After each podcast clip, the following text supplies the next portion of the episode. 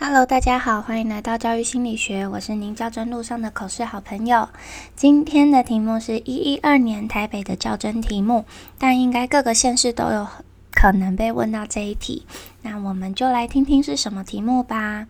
今天的题目是你有参加学校的专案计划，什么学习型社群或专业社群吗？以下是我的拟答。目前我服务的学校在教师专业社群这部分已经行之有年。我有参加学校的校本课程专业社群，并且负责高年级课程的部分。我们在一零八课刚上位跑到高年级的时候，便开始进行规划，并由我和其他几位老师的班级开始在综合课及弹性时间，实际将我们讨论的课程带到教室中进行。我们规划的课程名称是旅游规划师。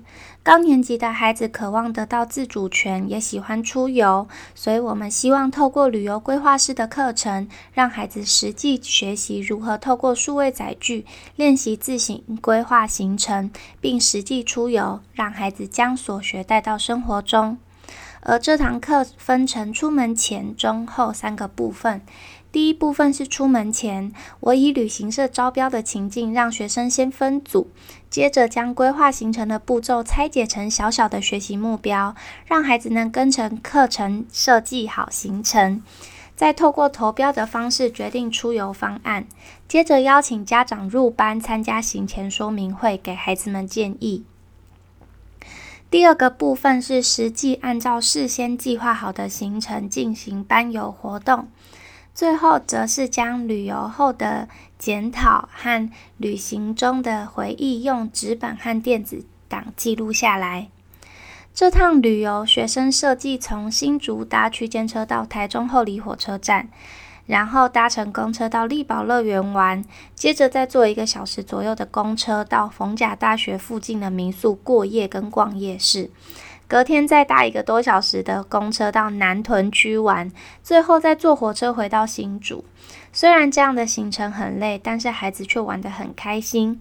也因为这次的经验，让他们了解到，在规划旅游的时候，交通时间和交通方式是其中一个重点，而不只是想着玩而已。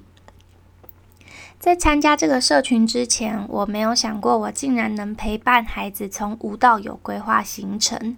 有了社群成员的共备和经验分享，让我在回到课堂上课时，能有更多资源可以提供给孩子，也让孩子有更多方向可以进行尝试。这次参加社群的经验很宝贵，也因此我们共同组组队参加了教案比赛，并取得不错的成绩。那以上是我参加过的教师专业社群，已经带入课堂中的经验。谢谢委员。我刚刚翻了一下前面的文字记录，我真的已经讲了这个班游课程很多次，所以其实只要老师们平常有记录下让自己很深刻的课程或很深刻的。呃，事件的话，就有很多题目都可以拿来回答。那只要回答的时候，针对委员的题目去做强调就好了。像是这题问的是专业社群，所以我就有讲到我在专业社群里面学到的东西。那如果是问印象深刻的课程，就可以把印象深刻的原因强调出来。那以上就是我今天的分享啦。最近台风天到处都在下雨，大家出门小心安全哦，拜。